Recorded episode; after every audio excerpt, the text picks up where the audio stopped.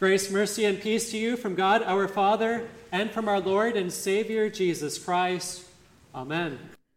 You could say last week's readings were about wrestling, especially wrestling with temptation brought on by Satan. Adam and Eve were tempted by Satan's lies, and as we heard from Genesis chapter 3, they ate the fruit which God had forbidden them to eat. You could say that they wrestled with the devil and they lost. Jesus was led by God the Spirit in the wilderness, where he fasted for 40 days and 40 nights after Jesus was baptized. He too was tempted by the devil. Yet Jesus never gave in to any of the temptations that he faced. You could say that Jesus wrestled and he won. And given that we live in a fallen world, we continue to wrestle that old evil foe. It is written, when we are taught to put on the whole armor of God, these words For we do not wrestle against flesh and blood, but against the rulers, against the authorities, against the cosmic powers over this present darkness, against the spiritual forces of evil in the heavenly places. If you are reading Mark right now as part of your Lenten discipline, you will notice that Jesus is de- dealing with many who are possessed by demons. It comes up a lot as you read the Gospel of Mark. Why? Because Satan was working extra hard to bring down the Son of Man to keep Jesus from obtaining the victory over sin, death, and the devil.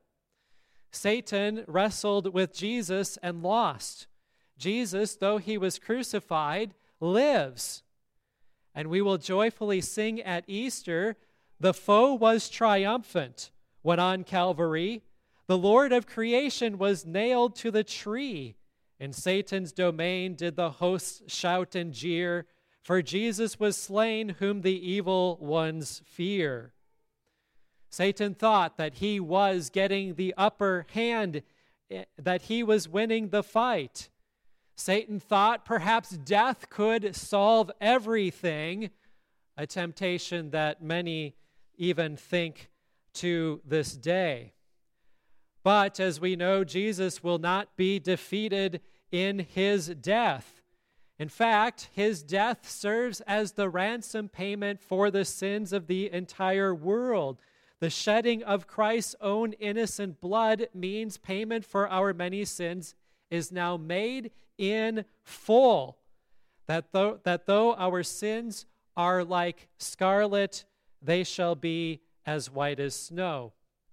The resurrection of our Lord Jesus Christ proves that Jesus is victorious and that eternal life the very blessing that Adam and Eve had but lost when they ate the forbidden fruit, now belongs to us again. And so we'll also sing in that same hymn, He's risen, He's risen. But short was their triumph, the Savior arose, and death, hell, and Satan he vanquished his foes. The conquering Lord lifts his banner on high. He lives, yes, he lives, and will never more die. Our Lord lives. The battle is won, which our Lord Jesus fought, and our salvation is complete. As Christians, we take confidence in what Jesus has done for us. The confidence is our words that we sang boldly last week. But for us fights the valiant one whom God himself elected Ask ye, who is this? Jesus Christ it is, of Sabaoth Lord. There's none other God. He holds the field forever. Singing that in a mighty fortress. Jesus may have seemed to be weak as he was stripped of his clothes, mocked with a crown of thorns, and whipped to a bloody pulp, and then nailed to a cross. But Jesus actually did that all for you with your salvation in mind. For he, for the joy that was set before him, endured the cross, bearing the shame. Jesus did this to earn your salvation. He could not earn it through gold or silver, but through his holy, precious blood and innocent suffering and death. Jesus fulfilled the law perfectly on your behalf. He fought the temptation to sin. He fought the sting of death and the power of devil of the devil and Jesus won. He wrestled with all of these and overcame them all. This week's readings feature wrestling with our flesh. You could even say with others, and even with God. Our epistle addresses wrestling with the flesh. It is written, For this is the will of God, your sanctification, that you abstain from sexual immorality, that each one of you know how to control his own body in honor and holiness, not in the passion of lust like the Gentiles who do not know God. For God has not called us for impurity, but in holiness. Many have bought into the lie of our age that says that you can do whatever you want, whatever you please, because your body belongs to you, as if there are no consequences for your various choices. But experience shows rather quickly that there is no such, such thing as inconsequential sex when it is done outside the bonds and safety of holy matrimony. Many are left scarred because of a moment's pleasure. Children suffer from broken relationships, and STDs are rampant. The Bible says the body is not meant for sexual immorality, but for the Lord and the Lord for the body. Do you not know that your bodies are members of Christ? Flee from sexual immorality. Every other sin a person commits is outside the body, but sexual but the sexually immoral person sins against his own body. Or do you not know that your body is a temple of the Holy Spirit within you, whom you have from God?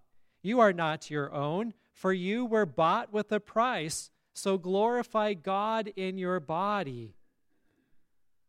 Thus it is written in 1 Corinthians chapter 6. Now, sexual desire is part of God's creation. It is good, for it drives men and women to get married and to have children, to fulfill that command from God that a man should leave his father and mother and be joined to his wife, and to be fruitful and to multiply. But of course, in the midst of this, there is much sexual temptation. And so we must wrestle against the temptations of the flesh. For it is also written in Colossians 3 Set your minds on the things that are above, not on things that are on earth. For you have died, and your life is hidden with Christ in God. When Christ, who is your life, appears, then you also will appear with him in glory. Put to death, therefore, what is earthly in you sexual immorality, impurity, passion, evil desire, and covetousness, which is idolatry. In addition, with wrestling against our flesh, there are times when we must wrestle with others. We do not see in them, though, an enemy which must be destroyed, nor do we fight to advance Christianity using torches and clubs and weapons like the Pharisees did when they went out to arrest Jesus in the Garden of Gethsemane. But we do see examples in today's readings. In Genesis chapter 32, Jacob had spent about 20 years with his father in law Laban and building a family. Eleven of his twelve sons are born by that point. And now Jacob is preparing to meet his brother Esau because Jacob had left the place where Laban is, was living and was going back to the promised land. After sending word to his brother Esau that he is coming, that Jacob is coming, Esau decides to come out and meet Jacob not alone, but Esau brings with him 400 men. Jacob is fearing for his life. No surprise. After all, Jacob had stolen Esau's birthright for a bowl of lentil soup, and he stole the blessing of their father from Esau by dressing up as him when Isaac was an elderly man. He fled on bad terms two decades earlier, and now that Esau receives word that Jacob is coming, Esau shows up with 400 men. So Jacob, fearing for his own safety and the safety of his family and his servants and his animals, he divides them into groups so that Esau will not destroy all that belongs to Jacob. He separates himself even from his own family for that one night before he meets up with Esau. And that is the night where Jacob wrestles with God, as we read in our Old Testament reading. The following day, Jacob and Esau meet. Jacob is prepared to give him gifts and possibly fight. But Genesis 33 reports Esau ran to meet him and embraced him and fell on his neck and kissed him, and they wept. I suppose Jacob could have avoided the whole thing. He could have tried to stay away from Esau forever, but Jacob did the right thing. He had to wrestle with these matters, and it resulted in reconciliation. In addition, the Syrophoenician woman, called the Canaanite in our gospel, in Mark, she's called the Syrophoenician woman, she had to wrestle with the disciples. They were annoyed that she was begging Jesus for mercy to help her demon possessed daughter. The disciples, the ones whom Jesus has raised up to help others, were now calling on Jesus to send this woman away because she was an annoyance to them. There will be times, dear brothers and sisters in Christ, when people will be wanting to keep you away from your Savior. They will be annoyed if you keep on praying to Jesus for mercy. They will be annoyed if you say that your appointments calendar is busy on Sunday mornings because you must draw near to the Lord and be in the house of God. They will belittle you and make you feel insignificant for being a Christian. But as gold is purified by fire, so our faith is strengthened by t- our faith is tested and strengthened through trials. Our faith gets tested when others try to pull us away from our Savior, and so we wrestle with the situation. We cling to Jesus, the author and perfecter of our faith.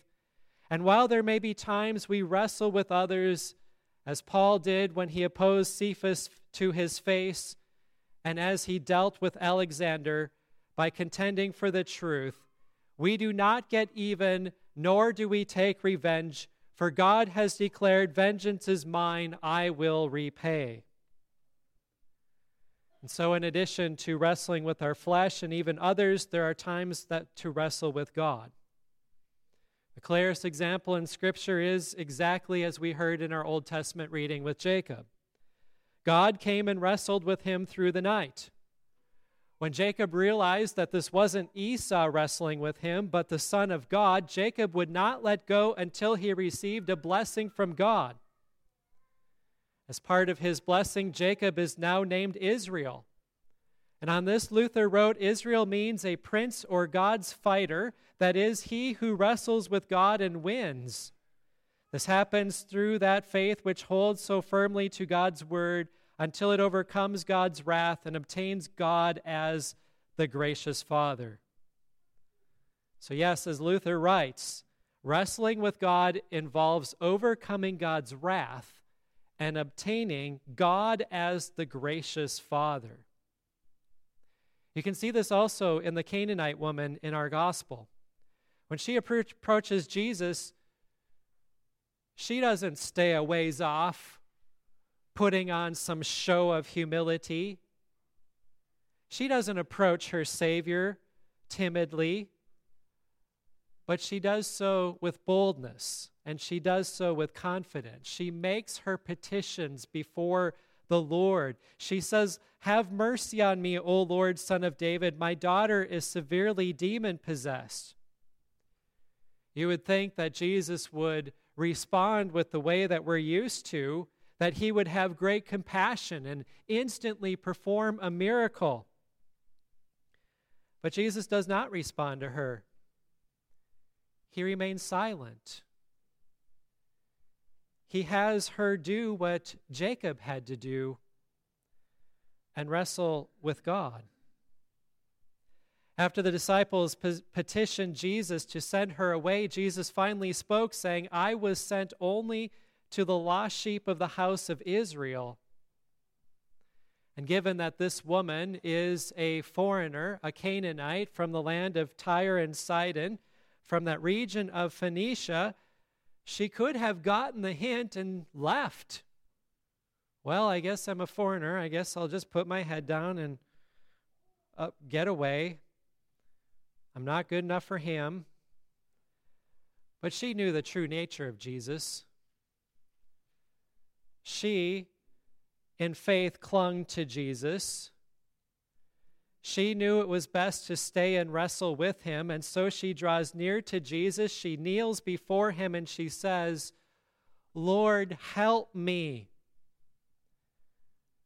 And then Jesus responds with words that also sound rather offensive. He says it is not right to take the children's bread and throw it to the dogs.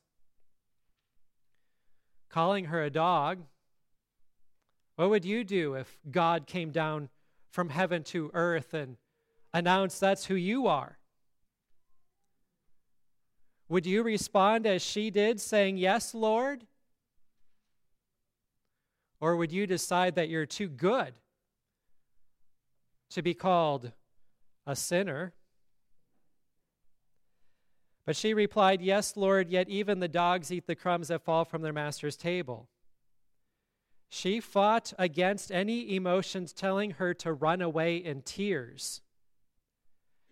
And instead, she recognized that everything Jesus said of her is true, that she deserves none of God's mercy.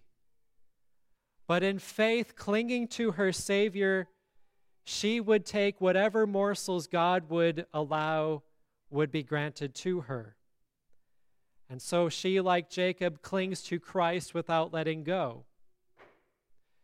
She serves as one of the greatest examples of faith in Scripture. And we recognize that God is no opponent to despise.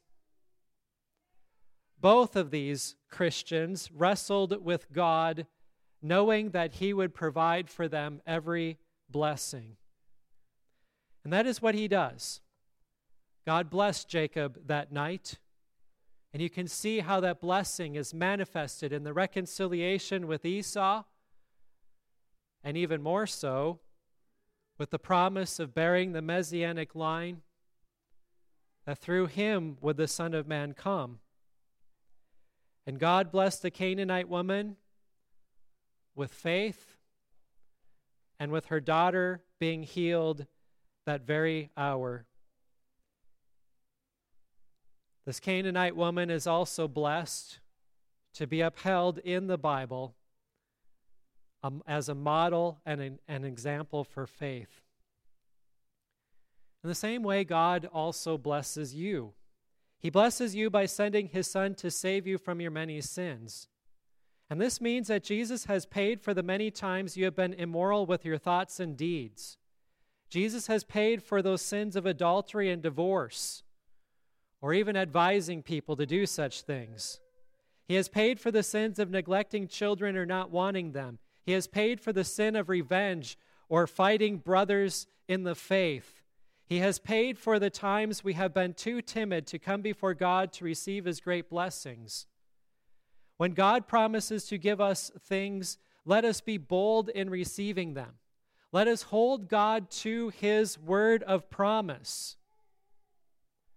And so, when Jesus promises that the Lord's Supper will unite you to himself and forgive you of your sins, you go to the sacrament and you receive it in great joy.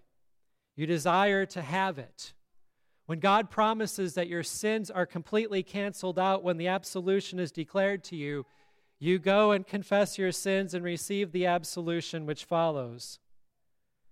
Jesus promises the Holy Spirit will strengthen your faith through the Word of God. And so you cling to the Word of God. You never let go of it. You study it. You read, mark, learn, and inwardly digest it. What all of this means is that you wrestle to receive these blessings of God.